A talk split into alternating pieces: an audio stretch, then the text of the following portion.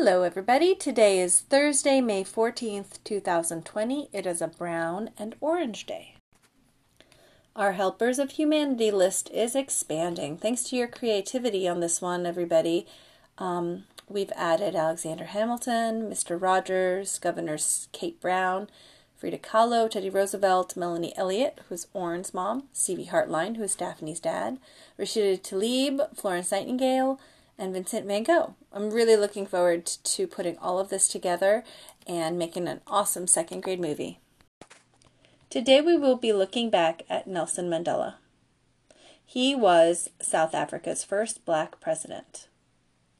Throughout history, lots of people around the world have faced discrimination, where they are treated differently because of their race, skin color, gender, age, and lots of other things too. Sadly, it still happens to this day, but there are some amazing people who have worked hard to make a change for better and help us move towards a world where everyone is treated fair, treated fairly and equally. And one such person was Nelson Mandela. Nelson Mandela was born on July 18, 1918, in South Africa.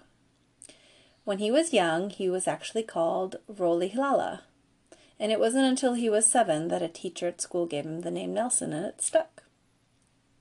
Little Nelson was born into royalty. His father, Henry, was the chief of a tribe in South Africa called the Tembu, and his great grandfather was the tribe's king. Sadly, his father died when he was just nine years old, and he turned his focus to studying hard at school, where he attended university um, to study law and became a lawyer in 1942 when he was 24 years old.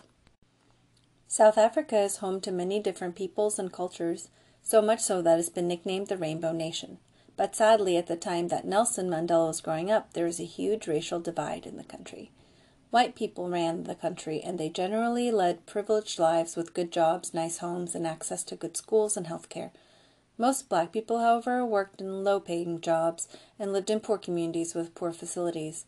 They had far fewer rights, too. They weren't even allowed to vote in elections. Like many others, Nelson Mandela felt that everyone deserved to be treated the same, regardless of their skin color. In 1948, the South African government introduced a system called apartheid, which further racially divided the country. Under new racist laws, black people and white people were forced to lead separate lives. They weren't allowed to live in the same areas, share a table in a restaurant, attend the same schools, or even sit together on a train or bus. This is similar to what happened in the United States during segregation.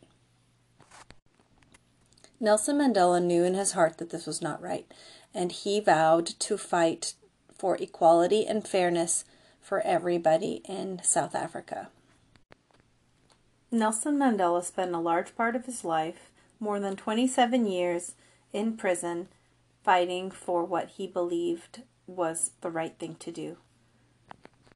People around the world heard about Nelson Mandela, and he became famous even though he was in prison, and calls all around the world came to free Nelson Mandela. For decades, countries around the world had put pressure on South Africa to end apartheid, but now the anti apartheid movement had more support than ever.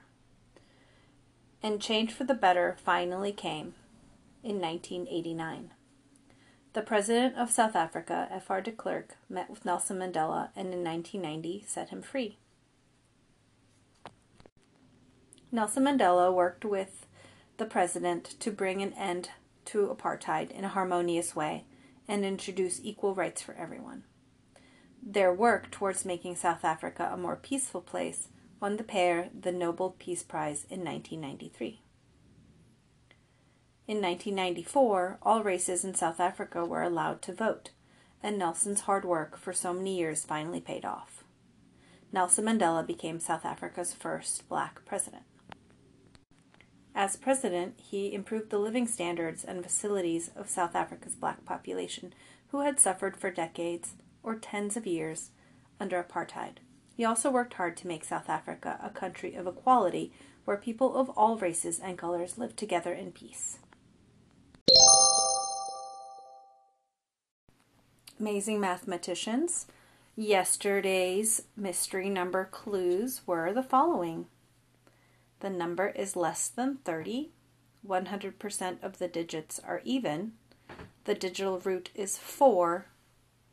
And the answer to the mystery clues is 22.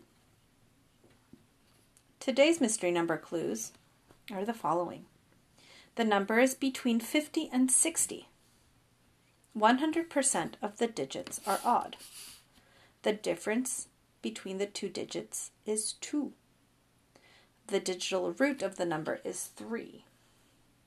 The digit in the tens place is less than the digit in the ones place. It's about time. Here's some time story problems for you. Fox Boy's mother, Antelope Woman, went to deliver seedlings to her friend at 2:15 and came back after 45 minutes. What time did she come back? Fox Boy took a walk to the mines. He left at 10:15 and got home 30 minutes later. What time did he get home? Fox Boy played a game of kick the pine cone starting at 5 o'clock. He played for an hour. What time was it finished? In today's math lesson, you'll be doing some time story problems, and I understand that this might be the first time that you've ever done time story problems.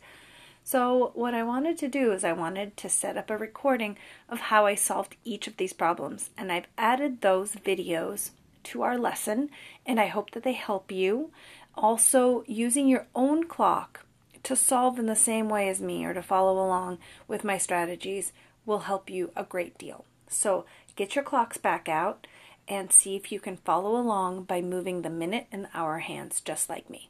Okay? Thanks for stopping by, and I'll catch you tomorrow.